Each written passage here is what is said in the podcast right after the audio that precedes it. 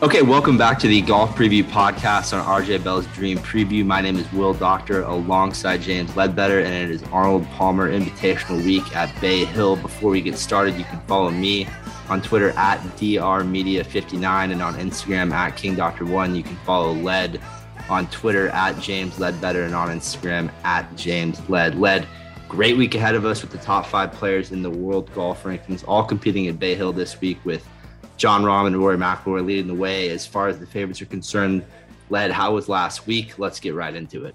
Oh, last week. Last week was a tough one. You know, shout out to Sepp Straka on winning his first PGA Tour event. Um, even though he sounds like he's from the deep deep south, you know, he's a Georgia boy. Uh, he is technically the first Austrian to win on tour, so congratulations.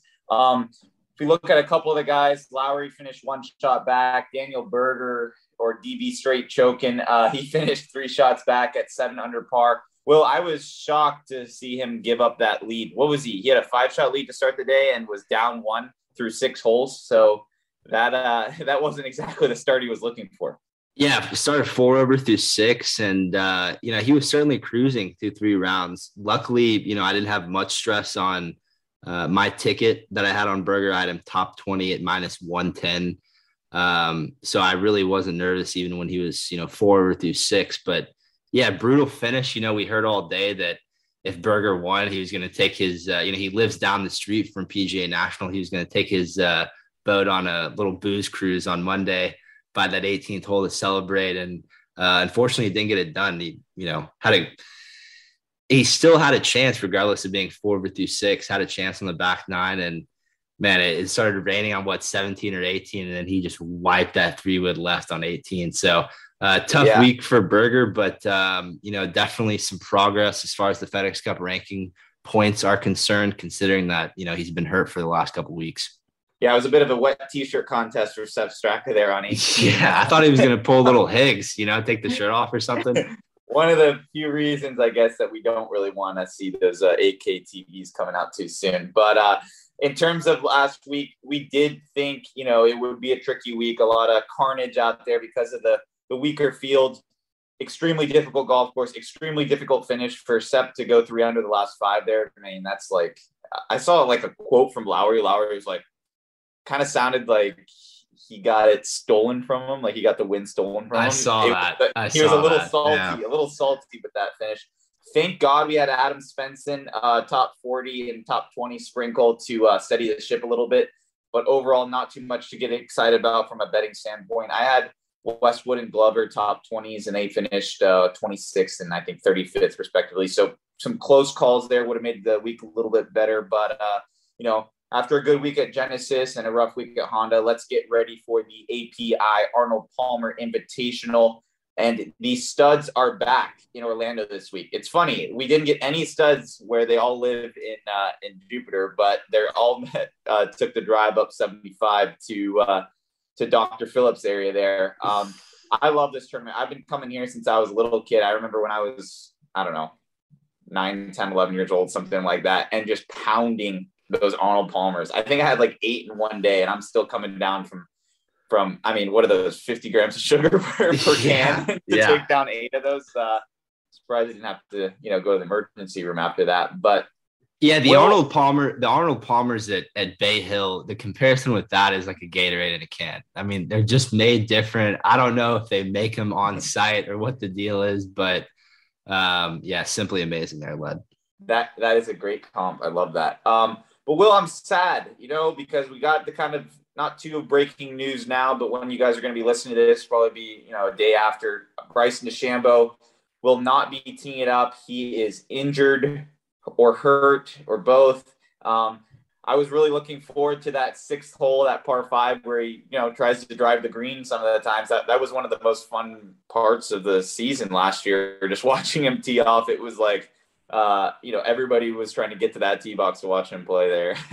yeah, no, no doubt. Uh, it's it's it's tough to see the uh, the defending champion not back. You know, we had a defending champion um, a couple weeks ago at the uh, at Pebble Beach, and Daniel Berger uh, not go back there to defend his championship. But tough news with Bryson.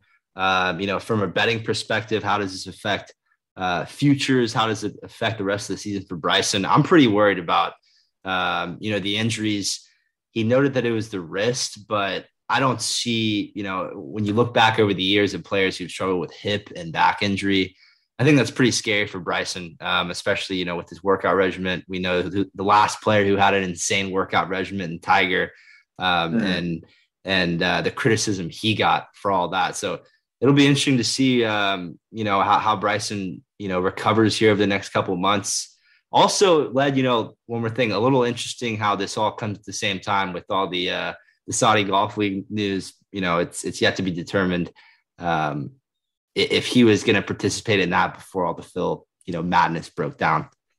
Yeah, that is interesting time. I didn't really even think about that. We'll give him the benefit of the doubt. I know he obviously had been missing some tournaments for injury. Um, the fact that he didn't want to go out there at not 100%, I can kind of understand. You know, couple more weeks here We'll give him to rest. If he's missing majors, uh, I think then that's time to hit the panic button in terms of, you know, a lot of people thought, okay, if he starts really ramping up these workouts, that could potentially be a concern down the road. And, you know, a, a year, a year and a half into this process for him to be playing in probably what half the events that he should have played already this year. Didn't he already miss a tournament? Uh, didn't he already miss a Saudi event?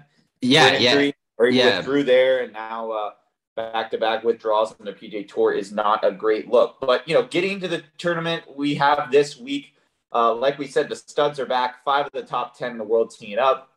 I think Honda had zero guys in the top ten playing. Uh, so uh, you know, two guys in the world... top twenty-five there.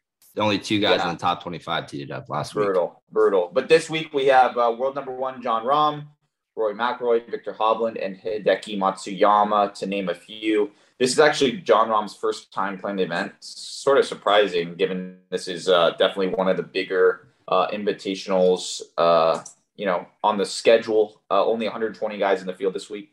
Yeah, it's something to look out there. Uh, you know, when you look at guys who are maybe still in their uh, early 20s to late 20s, a lot of these guys like Rahm who haven't played the Invitational. You know, may have played the Arnold Palmer Cup back in their amateur days. It's Europe versus uh, the USA. You know, Rahm was a part of two of those teams. So, especially with the international players that haven't made their way over here yet or haven't yet qualified, that's uh, that's a good little piece of information to look into whether they've you know played the Arnold Palmer Cup, how they did. The U.S. has been pretty dominant in that event over the years, but it's it's something interesting to look at. And Will, as we get into the Florida swing and get into these different golf courses, we're going to be playing obviously all over Florida.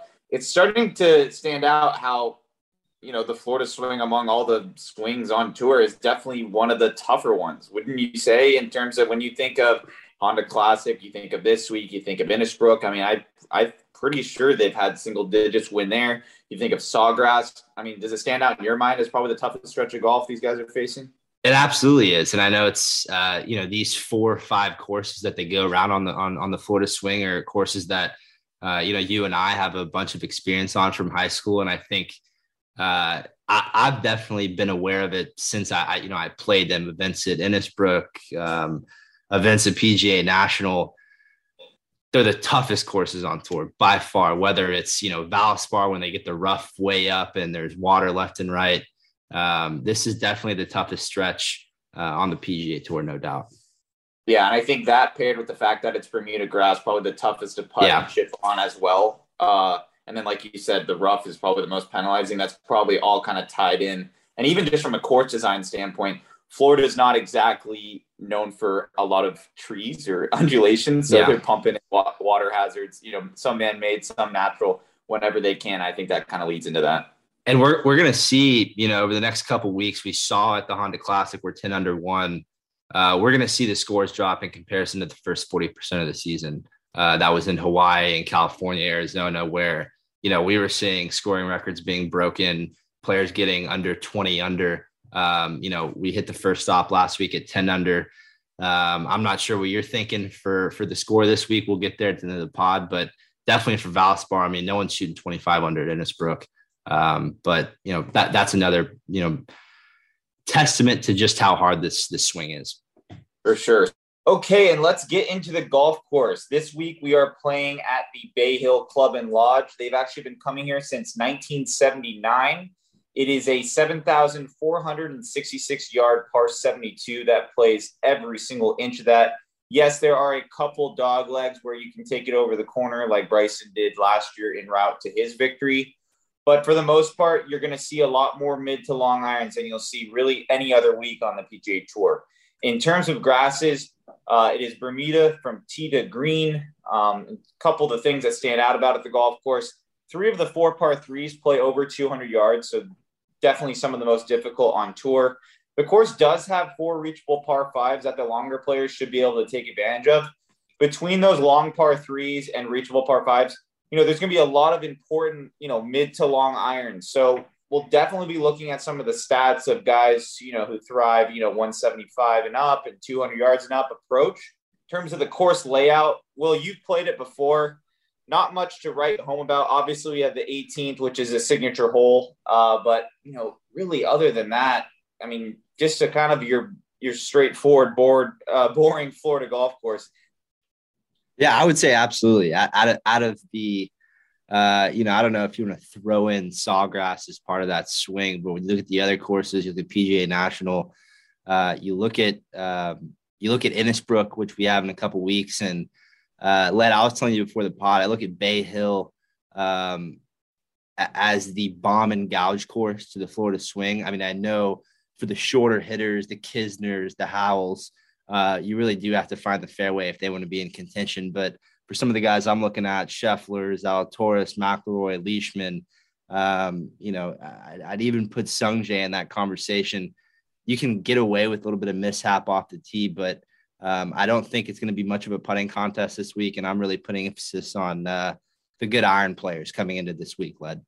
Yeah, for sure. You're gonna have to hit fairways. Uh, we're in Florida now, so there is rough. It is it is going to be pretty thick this week.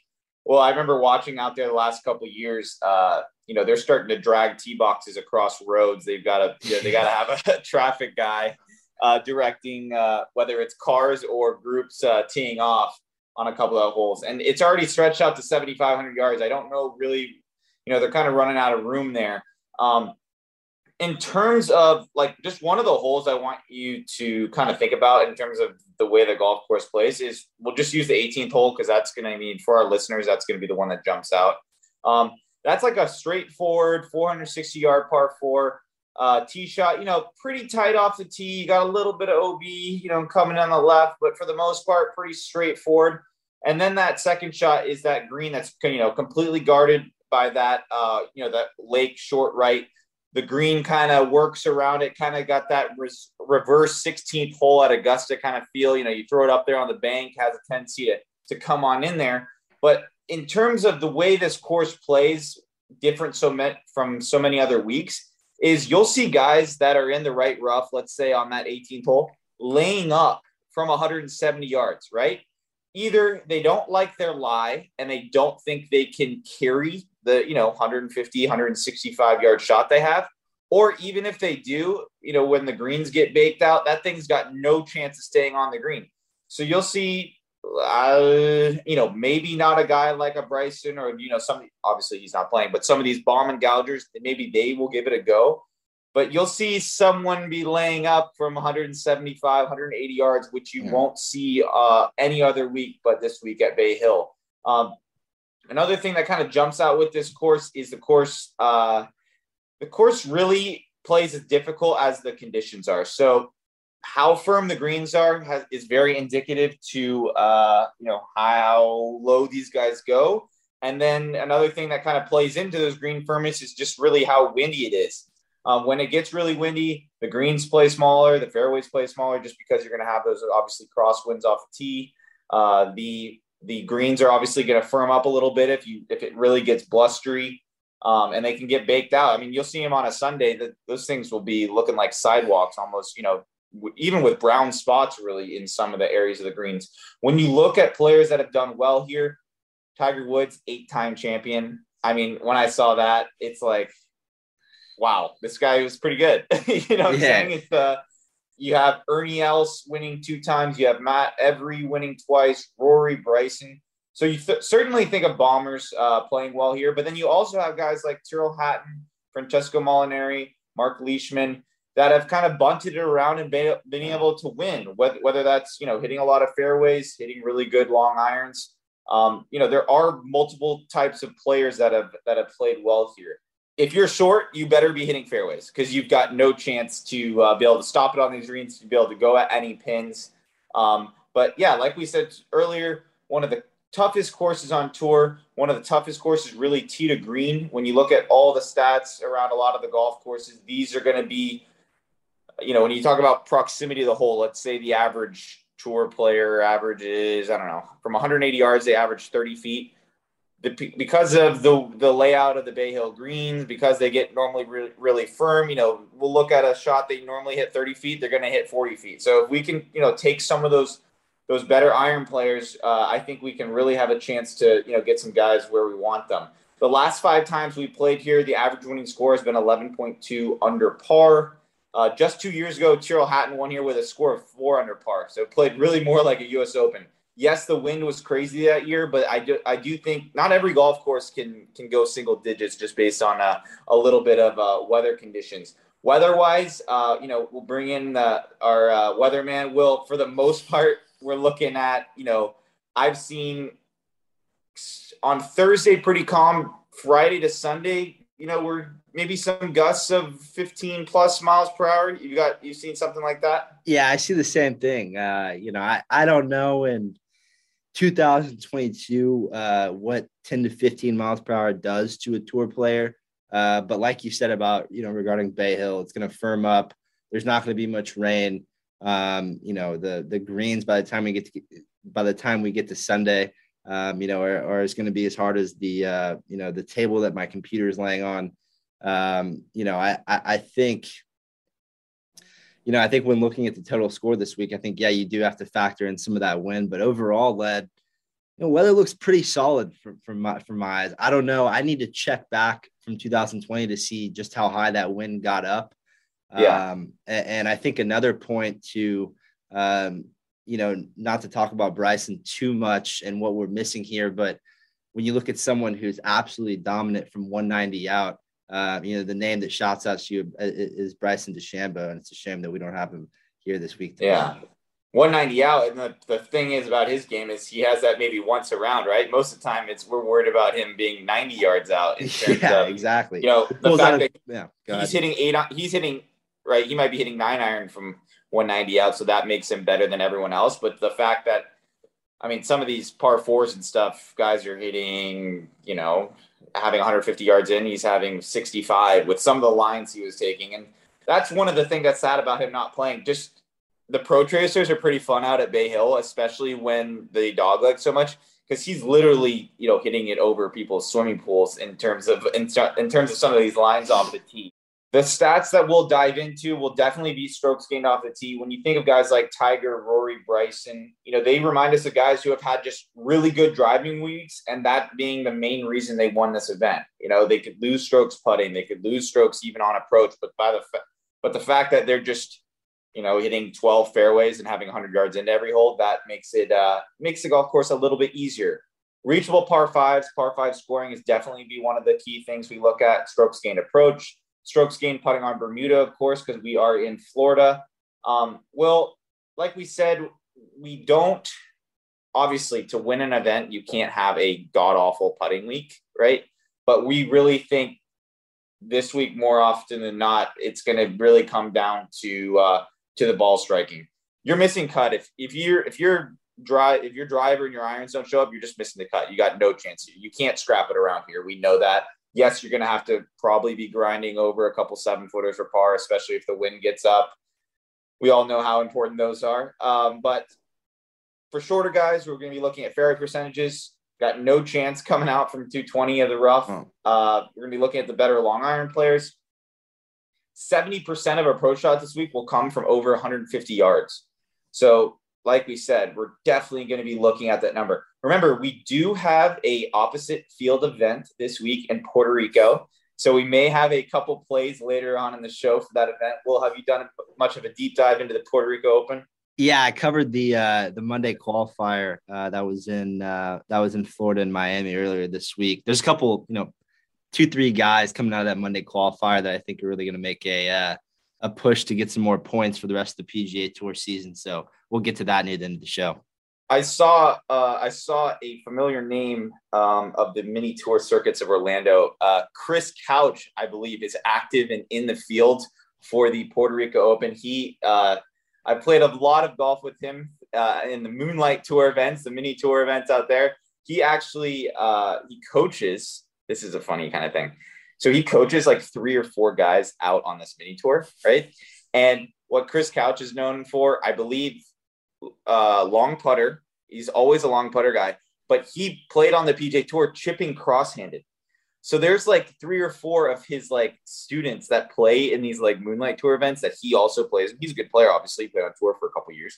Um, who chip cross it like he teaches that as part of his thing. So he uh, is going to be playing the Puerto Rico and this week and chipping cross it. I don't know why I added that. I just thought that was a funny thing uh, that he used to, you know, even do. You're playing a mini tour event, right? Which is not that big a deal, but he would be giving a playing lesson while he's playing a mini tour event. I don't know how that's legal, but uh, he'd find a way to do it and still shoot 66. So uh, you know, good on him. That but, that's what that's all time grind. And and another note regarding the Puerto Rico Open and you know the and the Arnold Palmer is Matt Every two-time winner of the Arnold Palmer 2004 2050. I know it's been about seven years, but didn't get didn't get into the Arnold Palmer this year. He's he's playing in Puerto Rico on a sponsors exemption.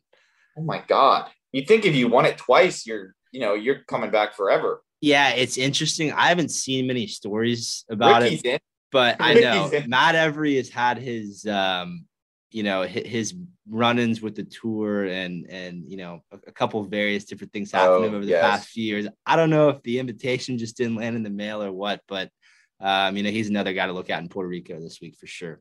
Yes. But um, let let's get things started here with the Arnold Palmer Invitational. We'll we'll get things started with the favorites. We'll work our way into matchups and picks to place, and we're going to get into dark horses and outright winners, and uh, we'll finish up with lineups degenerate bets of the week, scoring predictions, and our best bet for the Arnold Palmer Invitational. Led, have anything else before we jump into favorites here? Yeah, Will, just looking over these favorites quickly, uh, it's almost like these are the course history ranking favorites, right? Every single guy, except maybe for the guy you're about to start off with, has uh, has good course history out there.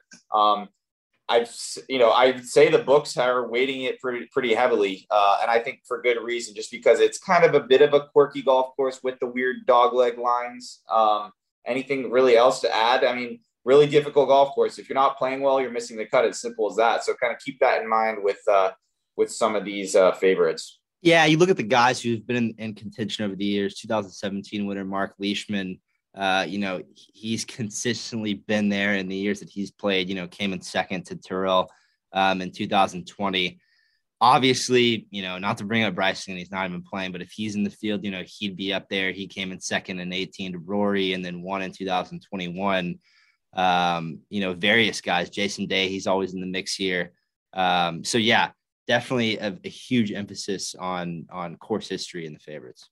And it's pretty cool what Bryson's doing. Like once he decides to withdraw, like all of these odds for these favorites kind of slip down a little bit. You know what I mean? It's yeah. pretty cool that uh he's obviously moving the needle a decent amount. yeah, no doubt, no doubt. So let's get right into uh, Jon Rahm at plus 750. And I think the first thing that needs to be addressed is kind of the misconception that Rahm doesn't have experience at Bay Hill since this year will be his debut. I wouldn't use that as the reason not to bet on Rahm uh, because you know it's not true. He represented Europe in the Arnold Palmer Cup as an amateur twice in 2014 and 2015.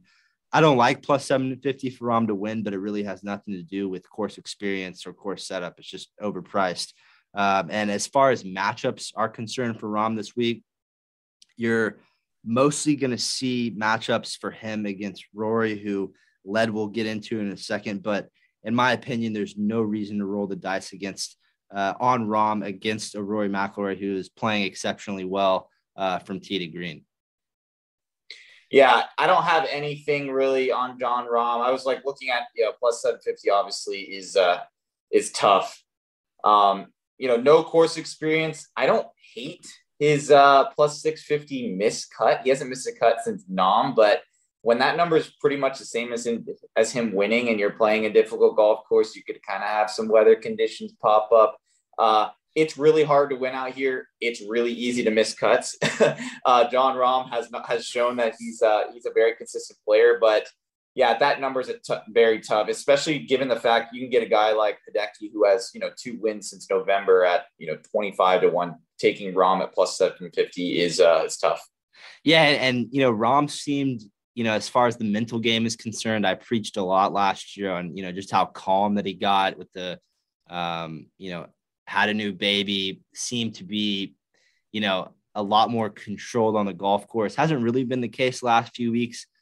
I'm gonna hold off to uh, to to play Rahm a couple more events. You know, uh, his wife has another baby on the way. Led, you know, the jingle with Rahm after his next big win. He's gonna note the perspective of the new baby. Yada yada yada. I don't think it happens this week, and I certainly don't like the matchup against Rory. And his top 10 number at minus 109 at DraftKings seemed a bit price as well. So I'm going to lay off Rahm overall. Yeah, and I did the Cardinal sin last week. I took the tournament favorite. I took Sungjae 14 to 1. And what happened? He missed the cut. So I will not be taking tournament favorites for a while. You know, the golfing gods told me to stay away. You my and me both, pro- buddy. Yeah, my thought process was was, you know, so you got Sungjae, crappy field. He's kind of in a tier of his own. You know, there was a method to the madness, but uh, you know, short week for for Sungjae. So uh, yeah, no Jon Rahm this week, especially not at uh, 750. Good work, Will. Moving into our next guy, Rory McIlroy, 10 to one. The former Arnold Palmer Invitational winner is 12th off the tee, 18th approach, and 14th in putting so far this season relative to the field. His last two starts in the PJ Tour are a 10th at the Genesis and a win last year at the CJ Cup. Um, you know, at the Genesis, he picked up strokes in every category, which is nice to see. But you know, not normal to Rory to see. He picked up five strokes uh, putting. So was a I wouldn't say a fluky top ten, but when Rory is being powered by the putter, uh, it's a little bit uh, scary to dive into. You know, in terms of uh, him keeping that going. Yeah, I know the case, you know, against Rory, and I certainly agree with it, especially when we get to major season. You know, once a bad putter, kind of always a bad putter. But since the Northern Trust back in August last season, he you know he really has putted exceptional. Over the last five events, uh, Rory has picked up an average of four shots on the green per event, according to Fa- Fantasy National. And Led, I don't know what your thoughts on this, but if you're going to take a heavy hitting matchup this week, McIlroy over Rahm at plus one ten on DraftKings seems like the one you would take. Um, you know, I, I, think if I had to pick between Rahm and Rory this week, I'm taking Rory 10 out of 10 times. Yeah, I agree with that for sure, especially when you look at course history. Jon Rahm having none, Rory McIlroy last year he was 10th, year before that 5th, year before that 6th, year before that a win, year before that a 4th, year before that a 27th, and year before that an 11th. So this guy absolutely uh, gets up for for Arnie Palmy week. Um, and the books are kind of taking into account with how consistent he's been here. You know, he's 10 to 1 for a reason. I don't think, I mean, 10 to 1, no thanks. The, I mean, the books are obviously taking how well he's done here into account. Will, I don't mind him at all in that, uh, in that matchup you you spoke about. That was with Jon Rahm. Uh, what was yeah, that? Plus, yeah, plus 110 on DraftKings. Yeah. And I mean, even in terms of picks to place, plus 110, top 10, no thanks for. Rory. Um, so unless you're playing a matchup, he's a total pass for me. Yeah, and on to uh, Scotty Scheffler at 16 to 1. And Scotty has one previous start here back in 2020. Uh, came in 15th while having a putting week that usually sends you home on a Friday. Uh, but we see that sometimes with Scotty. If there's one aspect of his game that can go astray, it's definitely going to be the putting. The good news is we usually see Scheffler's putting falling apart on bent or Poa surfaces. Bay, Bay Hill, obviously Bermuda, as uh, as Led noted. Um, and, and, this is another guy like Rory who, um, you know, I really do like this week. It's a course setup that I think really works well for Scotty Scheffler. He can, uh, you know, with his distance, he can, you know, one of those guys that can close his eyes and absolutely step on the driver. You know, when we discussed Scheffler prior to the Genesis, I told you that I expected regression um, after we hit the big winning ticket on Scheffler at the at the waste management. That certainly was not the case. He played excellent following the week um, at the Genesis, Genesis Invitational, and I think everyone is asking themselves, you know, are we are we going to see a Spieth 2015 esque year from Scotty Scheffler in 2022?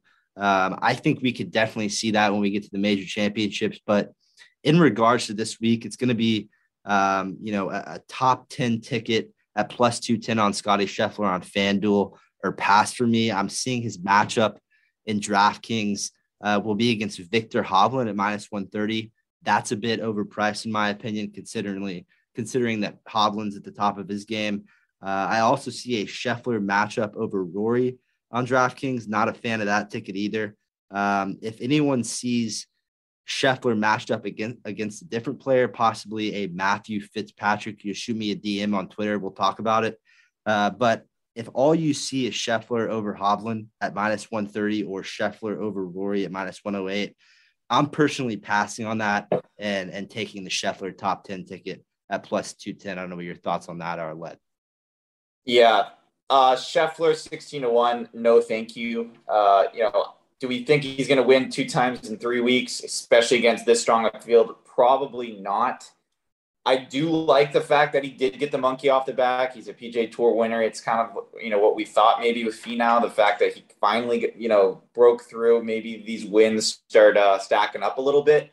But I think you know jumping on Scotty Scheffler right now uh, is a little bit uh, too late. I think we need to just wait for this to cool off a little bit. Let's get him in that mid twenty range again, kind of where he belongs, and then uh, and strike down the road. Um, but you know, 32nd off the tee, 17th approach in his last 50 rounds. He is playing well. Well, like you talked about in a matchup against maybe a Fitzpatrick or something like that. Don't mind that at all. Moving into our next guy, Viktor Hovland at 18 to 1. Hovland is another guy like Rory that you may expect a good week from, but is there any value at that number? He's coming off a you know fourth place finish at the Genesis, a win at the Mayakoba a, month, uh, a couple months ago. He had a win in Dubai on the DP World Tour in January. Stats wise, what's not to like? Well, besides the chipping, he's the worst ranked chipper in the field in his last 50 rounds, literally dead last. Um, chipping is all relative, though. Well, when you look at those ar- around the green stats, you know, a lot of that, you know, one of the things you think of is what kind of sh- chips, what kind of shots is he leaving himself? Not, uh, not, they're not all created equal, right? Are we leaving a bump and run? Or are we leaving a plugged lie uh, downslope of a bunker with water behind? So, you know, he is one of the more aggressive players on tour. I think that's one of the reasons his short game struggles is because, you know, if you go out a pin from 235 and miss short side and knee deep rough, right, that you're probably, your chipping stats aren't going to look too good. Right. Um, so not too, not freaking out too much about the chipping, you know, even in the sense I've kind of read some articles and he's kind of got that under control where he did have issues a couple years ago. Um, ball striking wise, 11th off the tee, third approach, absolute bomber. And, you know, sometimes it's about the number. I think the books have this number priced correctly. I don't really see any value on either side of this.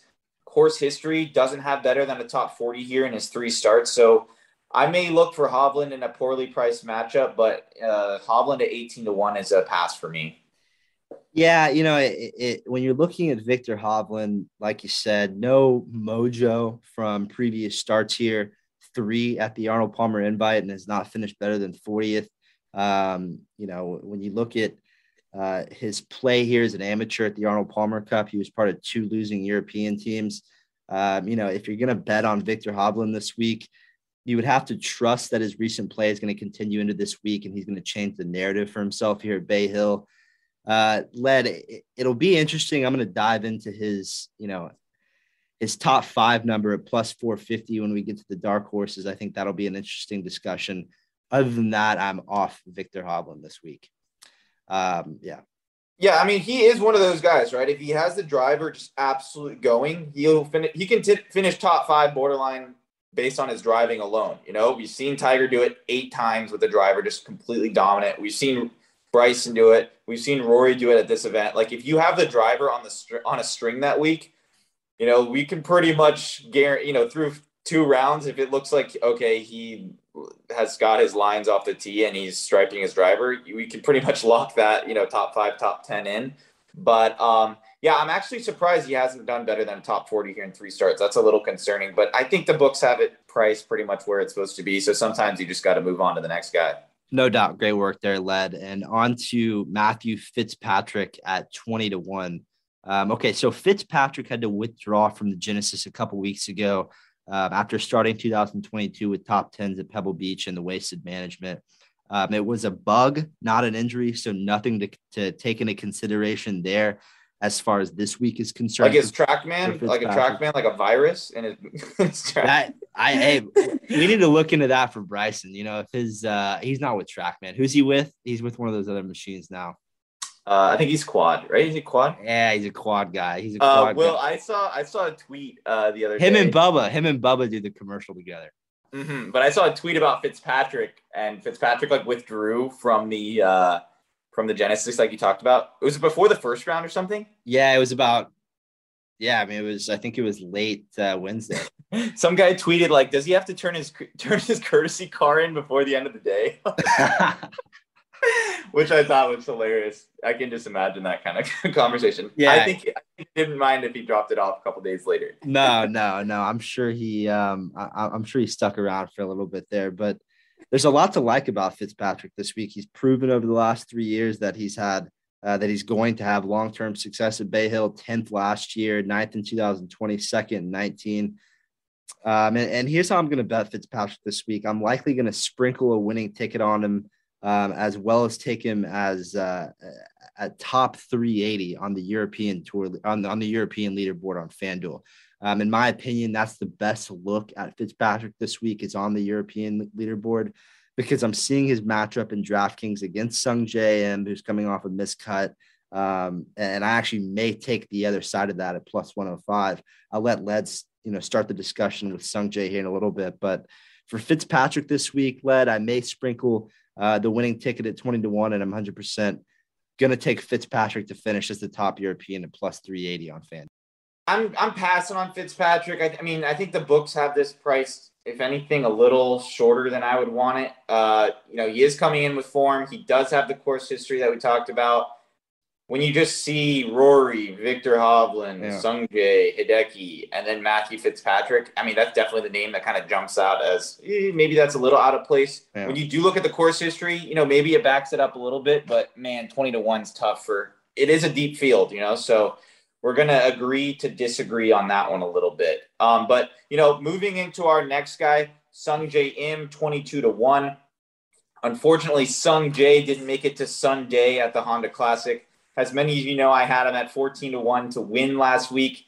He missed the cut by one shot because he putted terrible. Um, you know, this reminds me of uh, the Sony earlier in the year where he just had an awful kind of nine hole stretch and you miss the cut by two and then everybody starts hitting the panic button freaking out it's like that office thing when uh, the fire alarm goes off and you know people are running around the office uh, that's pretty much what uh, you know people see who we're doing when uh, sung jae missed the cut especially as the uh, tournament favorite you know if he makes the cut on the number what was a cut maybe two three over if he makes a cut on the number has a solid weekend the guy finishes what T14 and no one's freaking out about anything. You know, he shot two over for two rounds or or three over for two rounds, and then even finish what even finish top 15, top 20, something like that. So let's not completely overreact to to an MC from uh, Sung Jae there.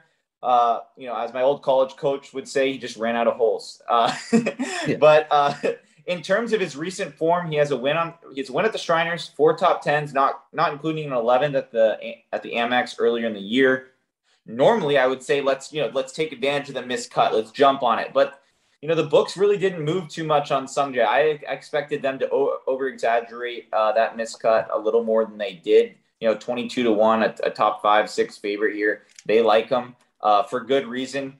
Uh, he has good course history. 21st last year, third place finishes here in 2019 and 2020. Having said that, I think 22 to 1 is just a little bit pricey coming off a miscut. So I don't hate his top 10 number at plus 225, especially when you compare it to a Rory at plus 110. You know, that might be a that might be something we jump on later in the pod. But uh, you know, another guy potentially we could definitely look at in matchups just because of the way he drives the ball. You know, he's not the longest out there, he's definitely not the shortest, but 34th in fairway percentage, we absolutely love. The reason he's he's up there in strokes gained off the tee is because of how accurate he is. You know, despite the miscut, He's picked up strokes off the tee in 10 straight events, you know, even at the Honda. Uh, so let's see if we can maybe see find him in a matchup up against a, uh, a streaky ball striker. Yeah, and there, there's going to be a couple good good matchups and looks at um, at Sungjae this week. I like Sungjae Im over Matthew Fitzpatrick at plus 105. Um, I'm going to get into a matchup with Sungjae over Hideki uh, when we get there, but I'm I'm right there with you, Led. I'm not overhyping the miscut last week because Sungjae Im has rebounded with top 20s after three of his four miscuts. And like you said, beautiful track record here at the Arnold Palmer and puts beautifully on Bermuda. Um, he's going to prove this week that last week was really a fluke. We'll get to more on um, on Sung Jae here in a bit. But moving on to Hideki Matsuyama at 25 to 1. Um, and I'm, I'm completely off Hideki this week. He's not been reliable over the years as far as the Florida swing is concerned. I successfully faded him two weeks ago against Roy Riviera. Um, and, and, you know, I, I don't see um, matchups, picks to place outright. I don't see a place where I'm going to bet Hideki this week and definitely fading him against Sung Jae in those matchups. Let what do you got? I'm rattled, man. I'm rattled. I have Hideki to win at 25 to 1, the FedEx Cup leader, uh, 39th at Genesis, Genesis, 8th at the Phoenix, 30th at the Farmers. You know, has a win at the Zozo and the and the Sony earlier in the year. When you look at all these guys, you know, he's the guys who's really been crossing the finish line the most uh, in terms of picking up dubs. Um, other things we've been kind of looking at He's picked up five shots off the. Uh, he's picked up five shots tee to green in four of his last six starts. So uh, he's pairing that with with good putting. Um, you know, he hasn't had a top ten here since 2016, which is something to be you know certainly a little bit concerned about.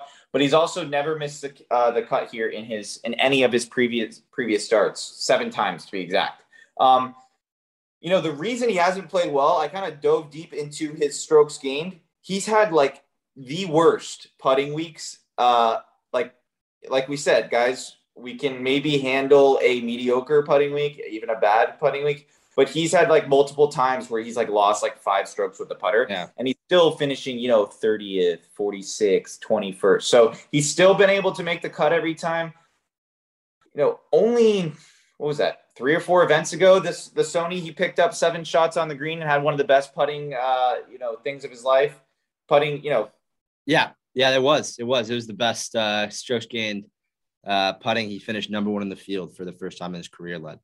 Yeah. So, like we expected, maybe the putter to cool off a little bit, but it's he's not putting terrible the last couple weeks. So I think with how well he's hitting it, one of the best ball strikers on tour, he's putting good for him, which is mediocre for everyone, which is good enough to to play well here. So I think the way he's putting combined with his ball striking, I think he could jump up and have a have a good event this week for sure. And you know, I'm just gonna move right into our next guy. I okay, I love Hideki. I love Will Zalatoris as well. I, these guys are both at 25 to one. Um, my computer right now is auto correcting Zalatoris to another word that ends in Taurus. Um, I don't know what that means. Is it a sign to take them? Is it a sign to not take them?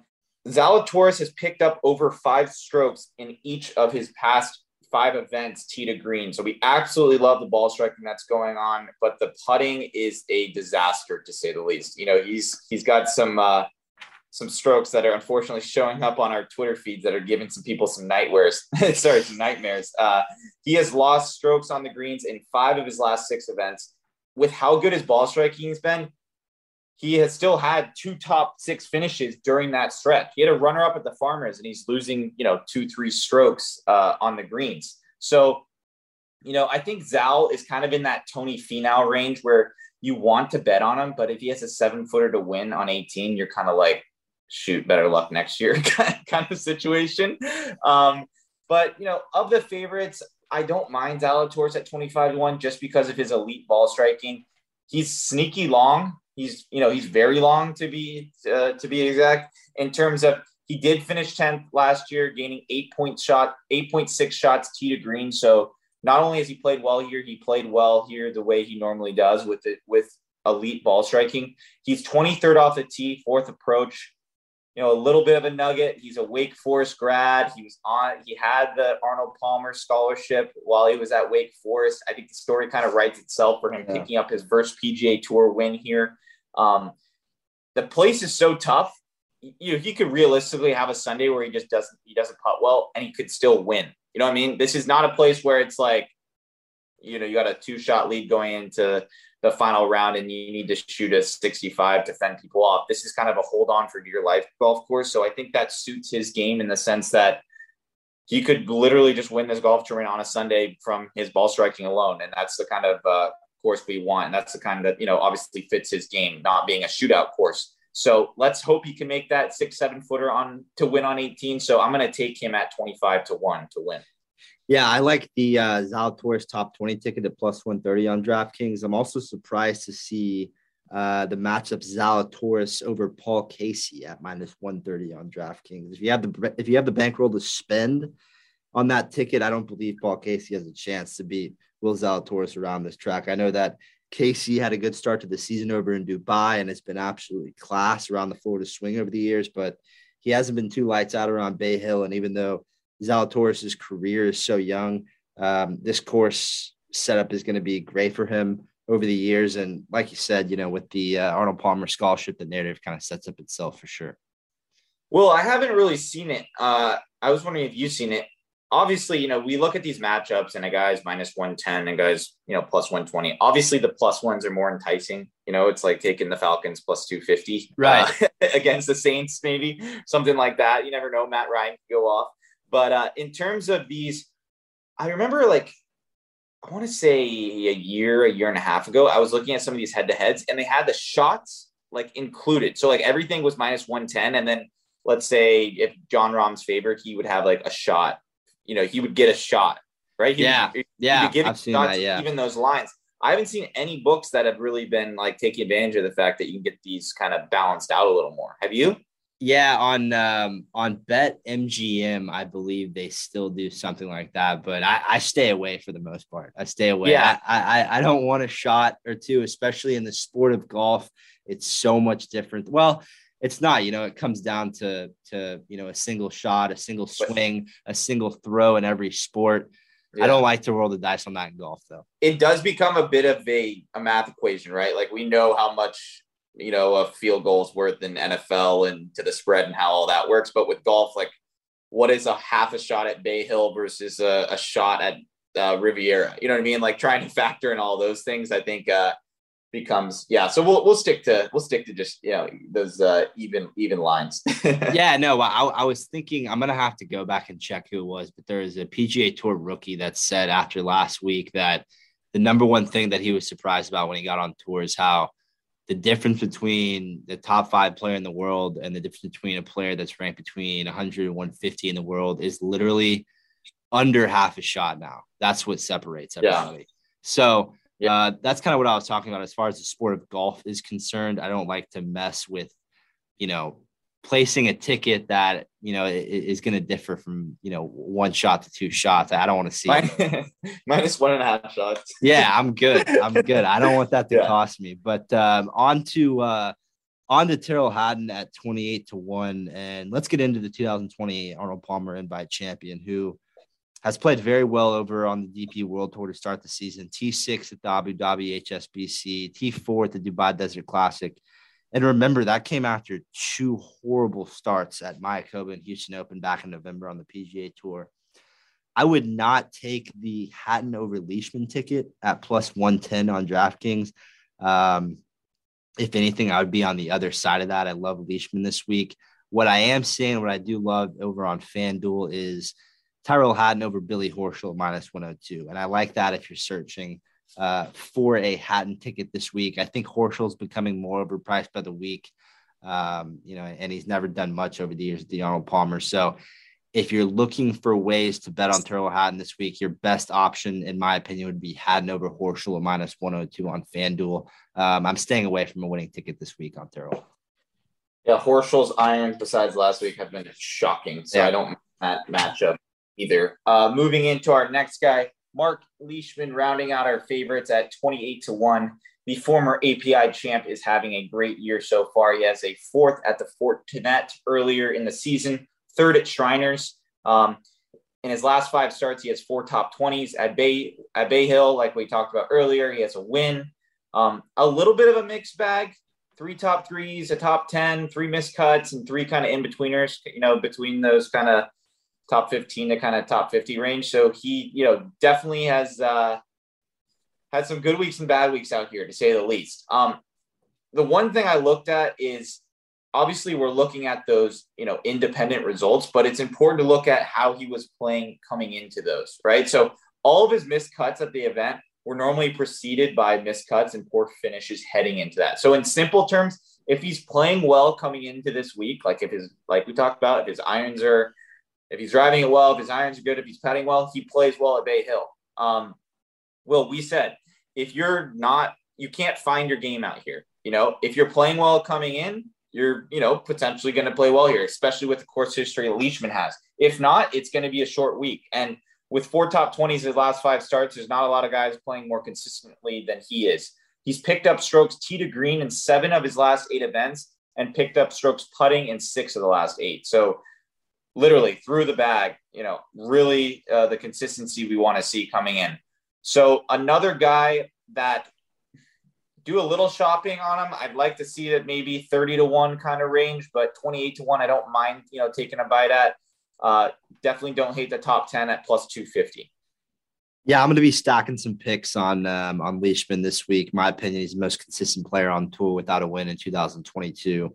Um, so I really like him as well, and we'll get into that as we move our our, our way into matchups and picks to place. And let I'll get us start us here with my matchups uh, for this week.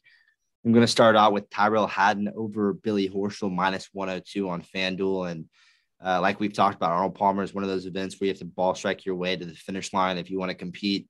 Horschel, who has a tendency to be off with the irons, has finished top 20 here twice since 2013, which is unimpressive to me relative to how well Hatton's played around here. This is one of the few events where I, I feel really comfortable betting on Hatton. Uh, you know, he's one of those temperamental players that is usually impossible to bet on because he can just lose it between the years at really any given moment. But Bay Hill is where he won his solo PGA Tour title back in 2020. And he did perform well in the tournaments he played in Europe after a couple starts here in America in the fall. So my first matchup is going to be Tyrrell Hatton over Billy Horschel at minus 102 on FanDuel. Uh, my next one's going to be Mark Leishman over Billy Horschel again at minus 114 on Barstool Sportsbook. Another phenomenal look to bet on Leishman while fading Horschel. And listen, here's the bottom line: you don't have to putt great to win here at the Arnold Palmer, but like we've emphasized, you cannot hit your irons poorly and win it. I think that's where Horschel's going to run into problems this week, while Leishman, at the very least, is an automatic top 20 finisher this week. So, my second matchup is going to be Mark Leishman over Billy Horschel at minus 114 on Barstool Sportsbook.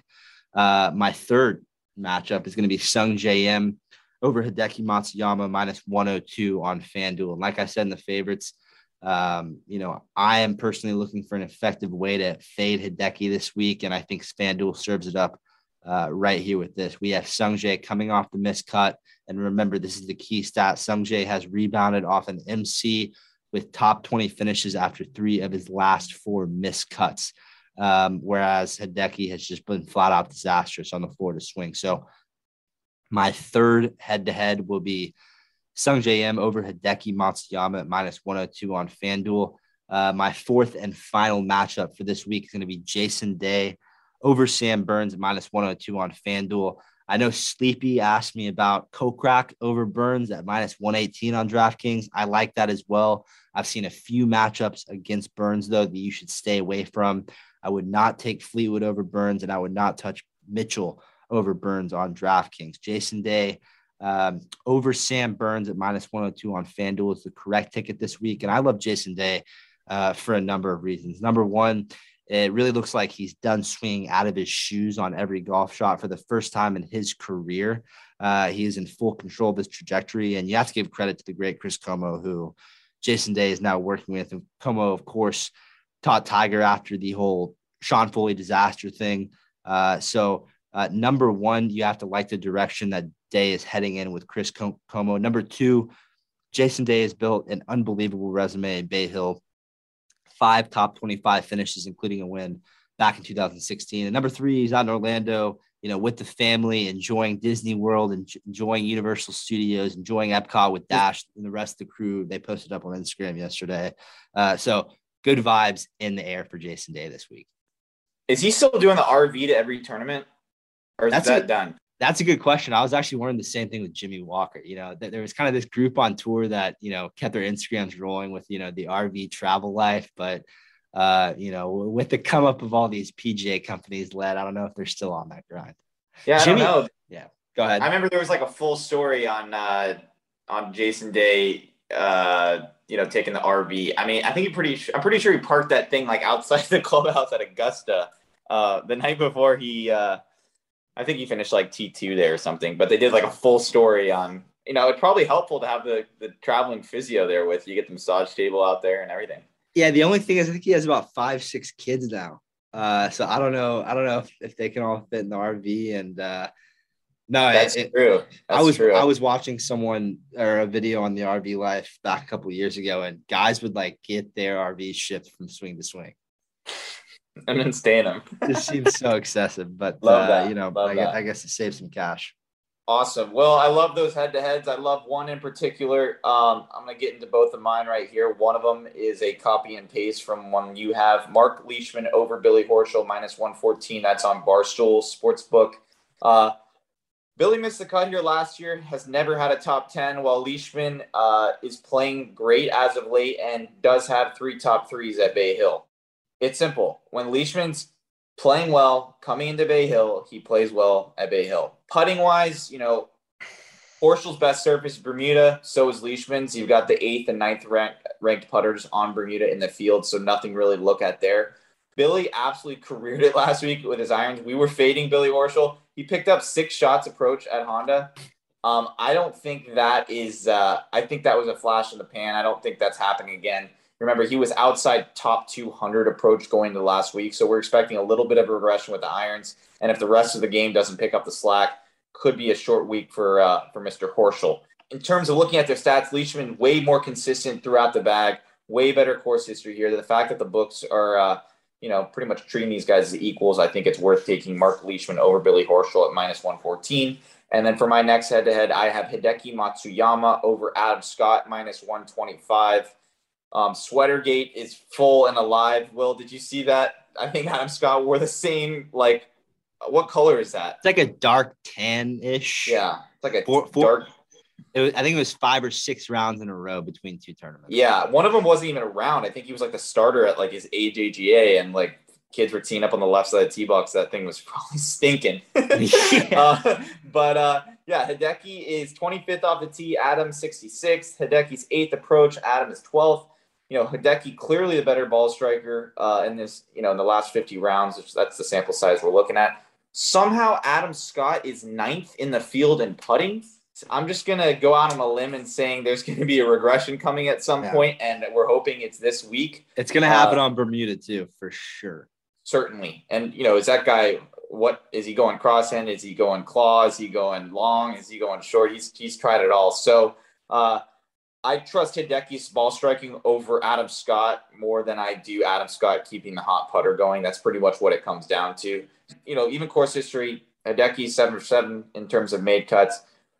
Adam Scott missed the cut last year. So a uh, little bit of recently poor play here at Bay Hill for Adam, but uh, you know, all those things I weighed earlier. Hideki, much better ball striker. Hideki putting better as of late. The fact that this is even a matchup, I think uh, you know, I think we can take advantage of it, even though it's a little bit, you know, we're biting the bullet a little bit there at minus 125, but I still like it. So Hideki Matsuyama over Adam Scott minus 125. And then for my other one, it's Mark Leishman over Billy Horschel minus 114. And those can both be found on Barstool Sportsbook. Yeah, moving into my picks to place this week. Uh, first two we've already gone over. Scotty Scheffler, top 10, plus 210 on FanDuel is one. Uh, and, and, number two is Will Zalatoris top 20 uh, plus 135 on FanDuel. So we've already gone over those. Those are my first two picks to place for this week. Uh, we'll move on to Sungjae Im, top South Korean, minus 150 on DraftKings Sportsbook. Now, I know minus 150 isn't ideally uh, what you want to see out of my picks, but Sungjae Im has no competition on the South Korean leaderboard this week. First, he faces Siwoo Kim, who has missed three cuts and five starts at Bay Hill. Uh, doesn't play well in Bermuda either. Then you have KH Lee, who um, ha- has been a great option as far as lineups are concerned this year, but he hasn't finished in he hasn't finished better than 42nd in two starts here. So you have to jump on this. It's likely going to be one of my two best bets of the week. That's Sung Im, top South Korean at minus 150 on DraftKings Sportsbook. Then we have uh, Mark Leishman, top 20, plus 155 on FanDuel, which we talked about back in the favorites and the matchups. Um, and finally, we have Jason Day, top 20, plus 230 on DraftKings or FanDuel. And I have quite a few listeners joking with me regarding the fact that Jason Day has finished between 20th and 30th in three of eight starts here um, at Bay Hill. But I like the odds I'm getting with this top 20 ticket. Like I said in the matchups regarding Jason Day, a lot of positive things to look at. Great trajectory with new coach Chris Como. Uh, he just switched to a Bridgestone ball Led. So, so let's go over this. He he's now with Chris Como, Tigers ex coach, and I just saw a tweet. He he did switch to Bridgestone because uh, of of the way Tiger has played with the ball. That he said that. So um, what Tiger adds as he's Tiger's playing well at medalist in the card or what? Ah, uh, you know, Tiger. I know, and I don't know where that. I, I, think is Jason Day not still with TaylorMade? No, he is. Yeah, I guess he's just he's just changing the ball. So went from the TP5 or TP5X to the uh the Tiger B uh 3000 or whatever yeah. whatever whatever Tiger, they Tiger call. lit it up at the member members, so he's getting yeah yeah, he, he was putting putting well at that uh, at that Seminole uh, uh, that Seminole Pro member. So I guess I guess J Day's wrong. Yeah, that's what I meant. Seminole, but T- Tiger's so competitive. Was it Seminole? Was that yesterday? I think that's what yeah, it was. Yeah. It was the member pro or whatever. Yeah. But the thing that's funny is Tiger's so competitive. Uh, I could see Tiger just like, you know, Tiger's probably swinging it like 108 right now and be like, dude, you got to try this ball. Or call, calling Bridgestone and, and is like, don't you dare give him the same ball I'm using. But yeah, uh, exactly. no, that's a funny little bit. But just to review my uh, my picks to place here, I'm going Scottie Scheffler top 10 plus 210 on FanDuel, Will Zalatoris top 20 plus 135 on FanDuel. Sungjae Im, top South Korean, minus 150 on DraftKings Sportsbook. Mark Leishman, top 20, plus 155 on FanDuel. And Jason Day, top 20, plus 230 on DraftKings or FanDuel. Love him. Love him. Arnold Palmy alert. Yeah. Sorry, I had, to, I had to do one of those. That's, the other guys is a classic film. If you haven't Tiger, seen it. Tiger calling Bridgestone alert. Don't you dare give my ball to Jason Day. Don't yeah, you dare do it. Um, but moving into my picks to place, I absolutely love this first one. Sam Burns, top 10, plus 350.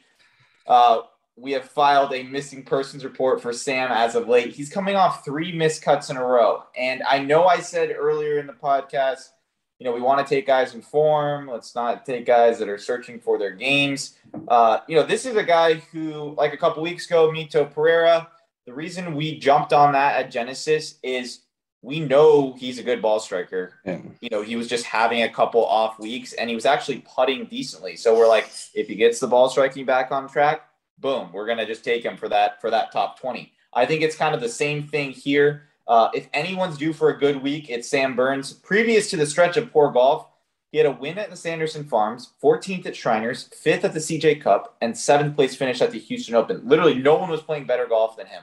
Um, as of late, I don't even know if Sam Burns like went switched to uh, you know overlap grip or what the hell's going on. But uh, you know, obviously three missed cuts is not exactly what we're looking for going into this week. But I think we can kind of take advantage of that. Number has like blown up immensely. Before those three missed cuts, he had gained strokes tee to green in seven of the eight events.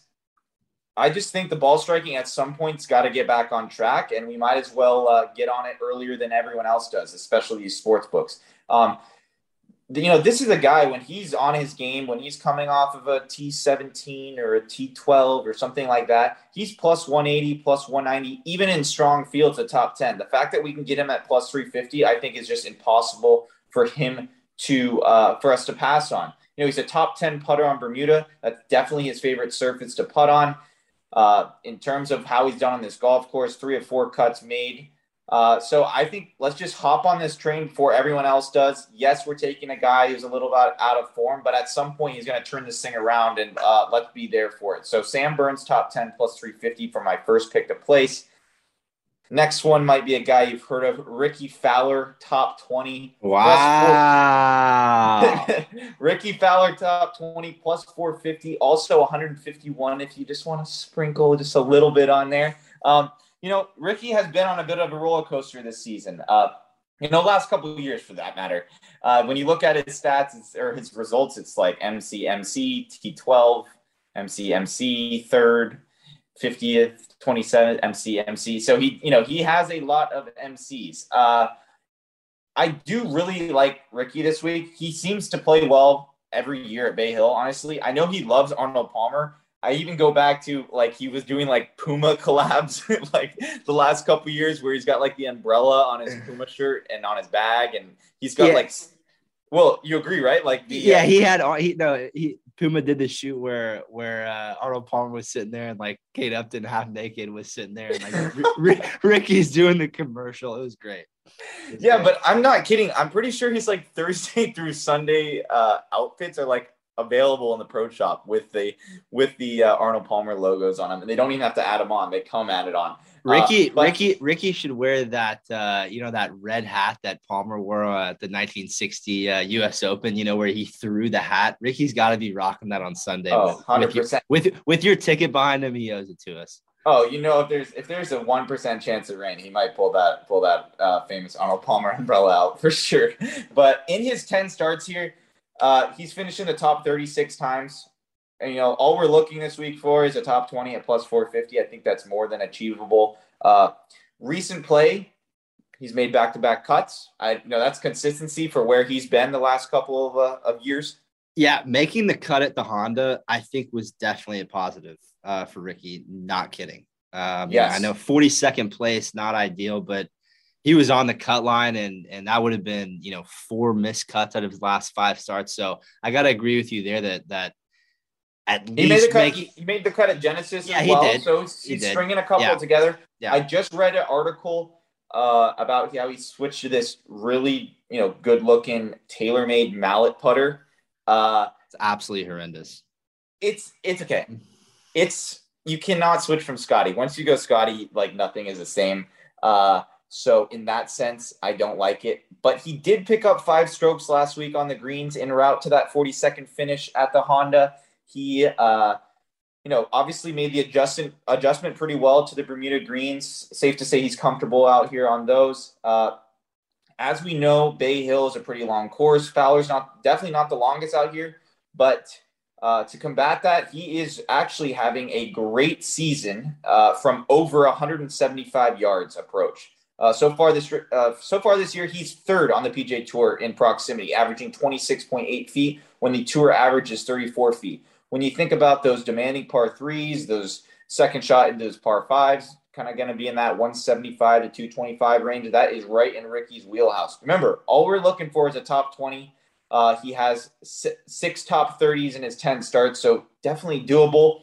Another thing I absolutely love, another little nugget, little Chick fil A nugget, is Rickie Fowler is the number one wind player in the field by a significant margin in his last 50 rounds. It's literally like LeBron, like, and then falls off, and then everybody else kind of thing.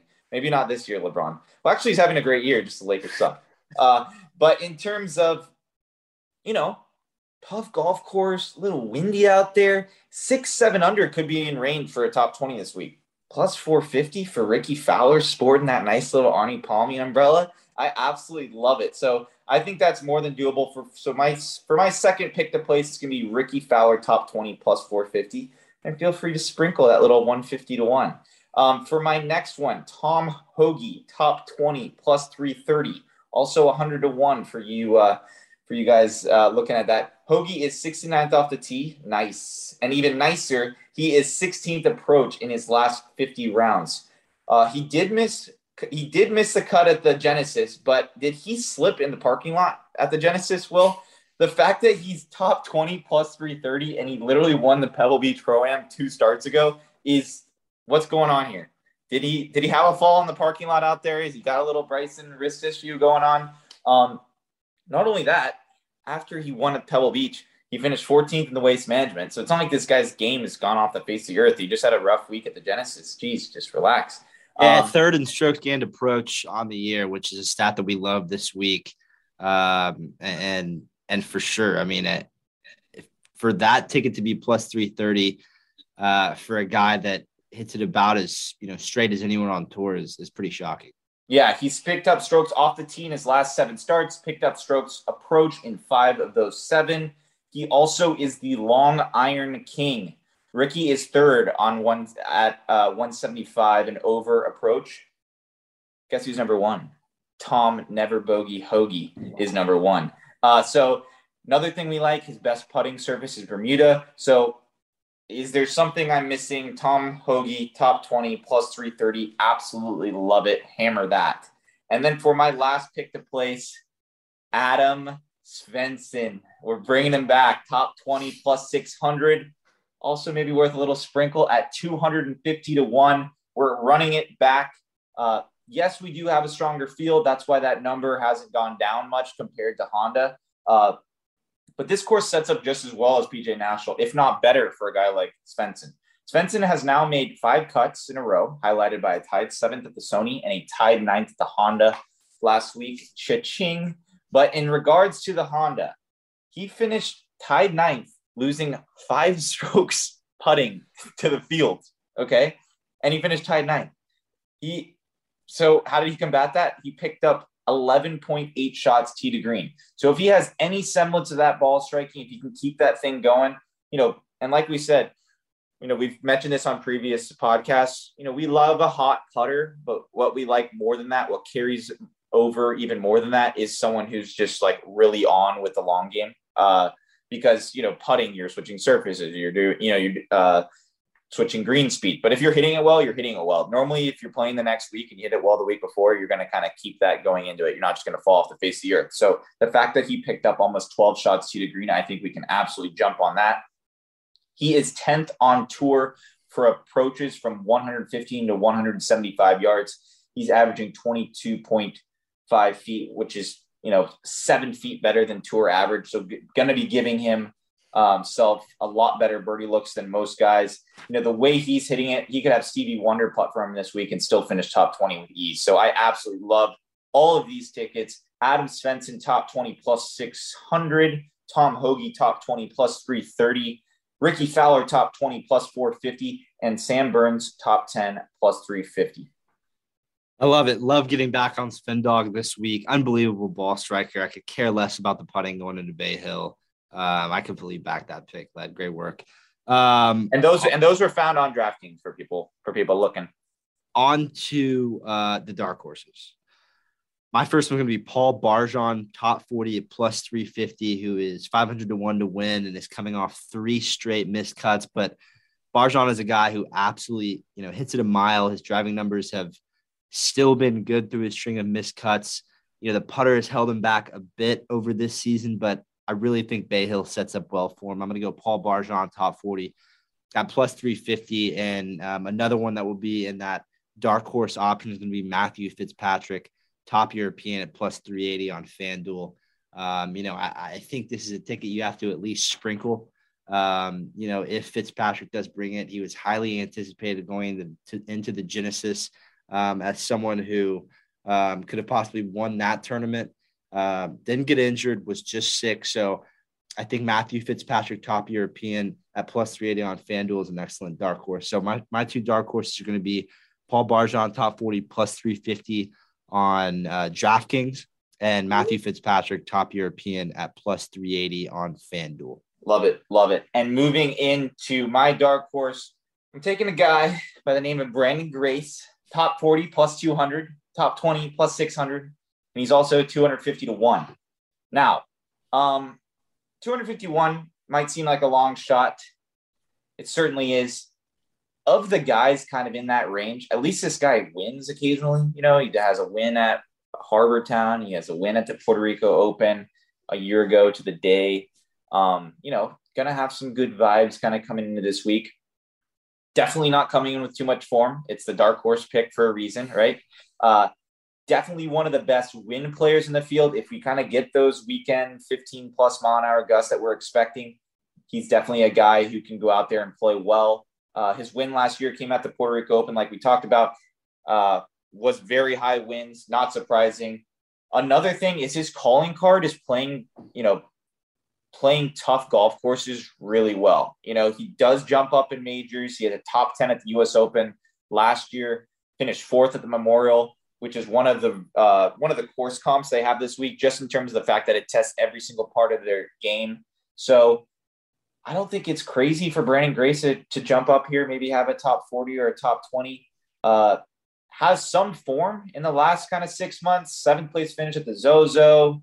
Uh, finished, you know, finished runner up at the Wyndham in the last couple, you know, last six months here.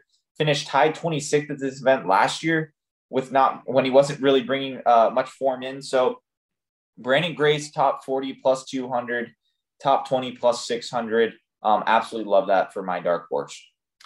And on to our picks to win for this week's Arnold Palmer Invitational. I, have uh, I've discussed all three of my winners. So uh, here we go. Mark Leishman, 28 to 1 on DraftKings Sportsbook. Jason Day, 66 to 1 on PointsBet. And Matthew Fitzpatrick, 30 to 1 on Bet 365. For me, my picks to win, I kind of went over them earlier. Hideki Matsuyama, 25 to 1 seven for seven cuts made here with three top 25s, but he's never came in to this event uh, with putting the way he has uh, in terms of not terrible. Uh, so I think that can be, I, I, think that can be great for him this week. Another guy, Will Zalatoris, 25 to one would be the storybook, uh, storybook ending or start, I guess, to his career winning this as a, you know, former Wake Forest Deacon. Uh, my next guy, uh, Mark Leishman, 28 to 1 is another guy I'm looking at. Gonna see if I can find a number on him. I don't want to, uh, you know, bet on too many guys in that same kind of area. Uh, you know, see if you can see that in that, you know, 30 to 1 range.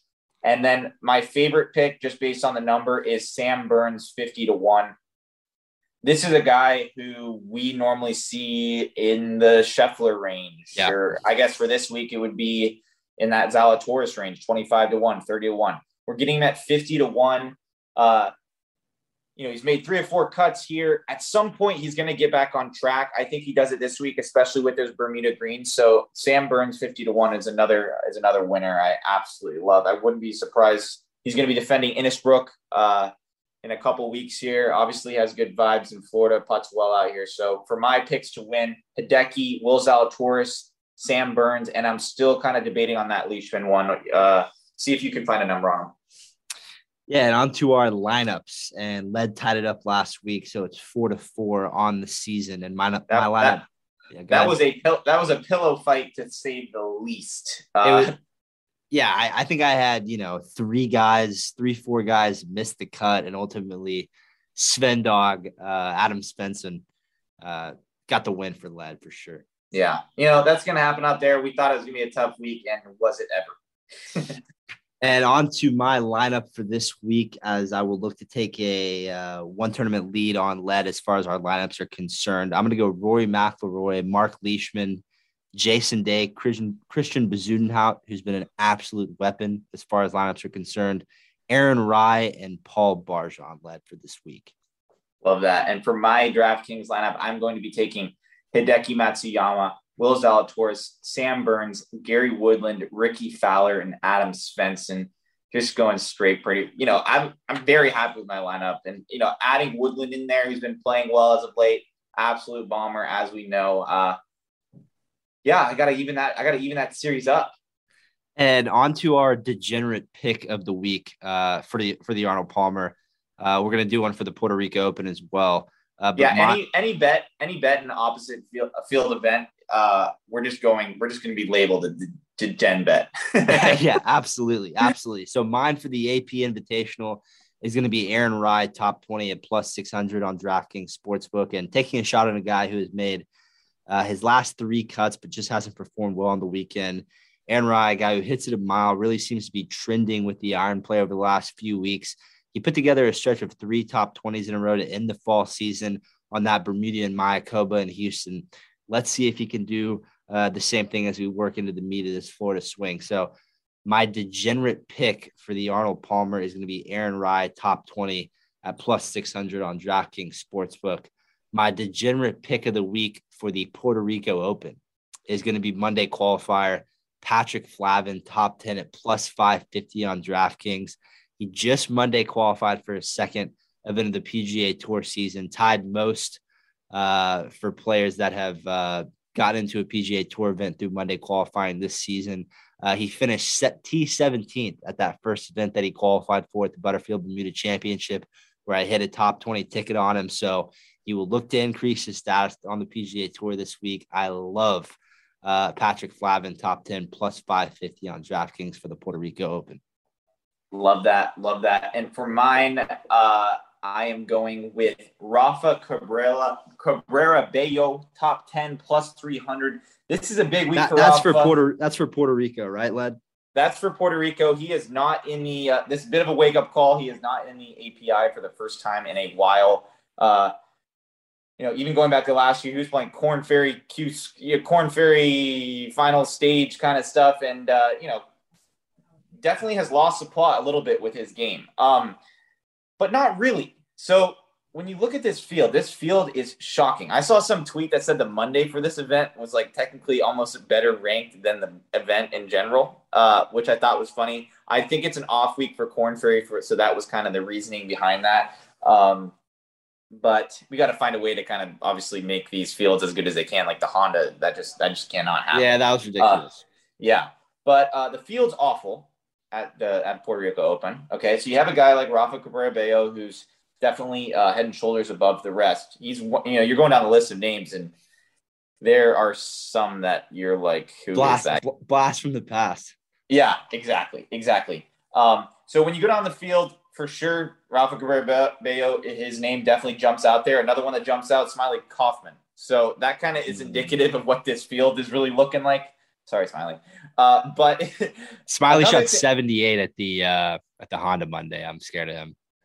Yes, yeah, Smylie. That would be the all-time degenerate, degenerate yeah, bet. um, but you know, I was looking through uh, Rafa's RCB stats the the last couple years, and you know, not much to speak of on the PGA Tour, but actually had a decent year last year on the European Tour. He had a win at the Open de España. So he, I mean, he won that. That was uh, less than six months ago. He already has a runner up on the DP World Tour in January. So actually coming in with a decent amount of form, even though you click on, you know, you you research Rafa Cabrera and it says no PGA Tour events in the last kind of, you know, uh, six months or so. He's Shocking. actually has been playing well. So when you look at this field, I just feel like this is like Zion playing with a bunch of JV kids. Like he shouldn't really be here, but while he's here, he might as well just like dunk on some kids. And I think that's what he's going to be able to do. I mean, top 10 plus 300 wow. I mean, when you look at even, you know, let's, I know we're going to a different golf tournament. When you think of like a Rory who's plus 110 for a top 10 against that kind of field, I would definitely, Rafa's better relative to the field than Rory is better to the field. And you're getting at plus 300. So absolutely love that. So for my uh, degenerate bet, it's Rafa Cabrera, Cabrera Bello, top 10 plus 300. And uh, led a degenerate pick of the week for the Arnold Palmer or, or is that that's your that's your that's my degenerate pick of the week. I just uh I love all my picks. I didn't even want to label one as degenerate for Arnold Palmer. Balls to the wall with Cabrera Bello on on on Puerto Rico for Led's degenerate bet of the week. I love it.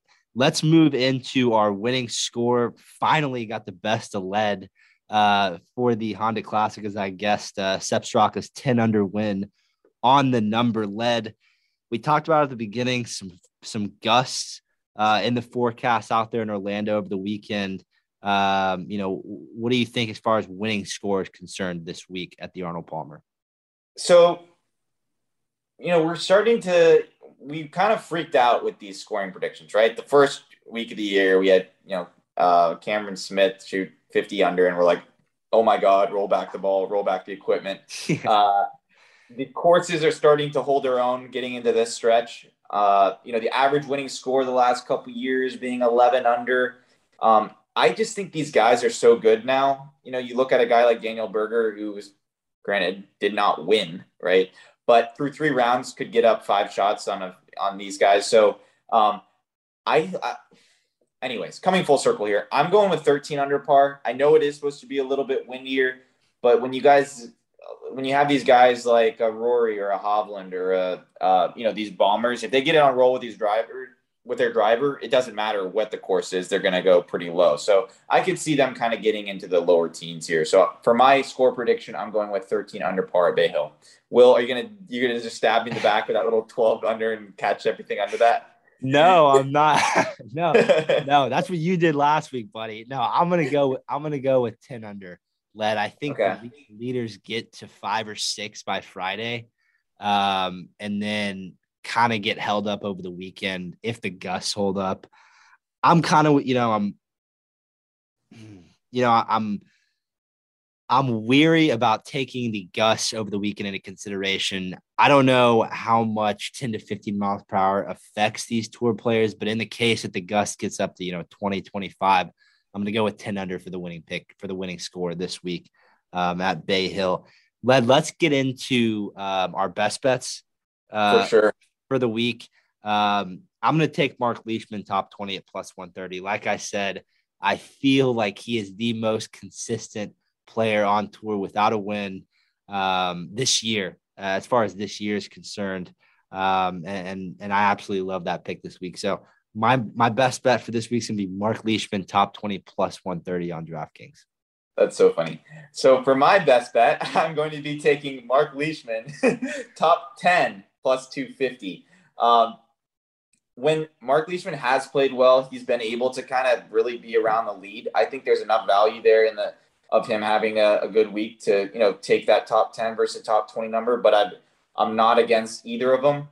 Uh, you know, former champion, four top 20s in his last five starts. When Mark Leishman is playing well coming to Bay Hill, he plays well at Bay Hill. So I'm just gonna, you know, keep it pretty simple here. Uh, he's picked up strokes tee to green, seven of his last eight events. Picked up strokes putting, six of his last eight. My best bet is Mark Leishman, top 10 plus 250. Will absolutely love that we're on the same page this week with yeah. most of our picks. Yeah, we we have a lot of good looks this week. I'm, you know, this is the most comfortable I've felt with my picks probably uh, since that Scheffler uh, winning ticket hit at the Waste Management. So um, you know, I'm feeling good. We're on the same page with a lot of things besides Hideki. Uh, we'll see how that one well how that one rolls out. We will see. We will see. But uh, well, I just saw on Twitter here we have uh, Dylan Frittelli hitting balls uh, in Arnold Palmer's spot on the end of the range. You're kidding me. That's no. like going. That's like going in Ben Hogan's locker at Shady at Shady Oaks in Fort I mean, Worth. That hasn't been touched in like 17 he, years. He better be hitting off a tee, or that's like vandalizing. I'd, I'd get the cops out there. Jeez. Supposedly he's done this now in back-to-back years. I don't know how he finished last year. We'll look at it, but that's enough to potentially look at a uh, a miscut ticket for uh, for Mr. Frittelli. Arnold Palmer's ghost coming after him. No kidding. I, I, if, if I'm tournament chairman, I'm calling Matt Every and say, hey, listen, we'll give you your spot back. Dylan, get out of here. You're going to Puerto Rico. Imagine if that's how that. golf worked. That'd be great. One way ticket. that's it. Well, hey, that'll do it here on the Golf Preview podcast on RJ Bell's Dream Preview for Arnold Palmer Invitational Week. Before you leave, make sure you go follow me on Twitter at Dr. Media 59 and on Instagram at King Doctor One. You can follow Led on Twitter at James Leadbetter on Instagram, at James Led. Uh, Led, great work today and best luck with everyone with their picks. Have a great week, bud.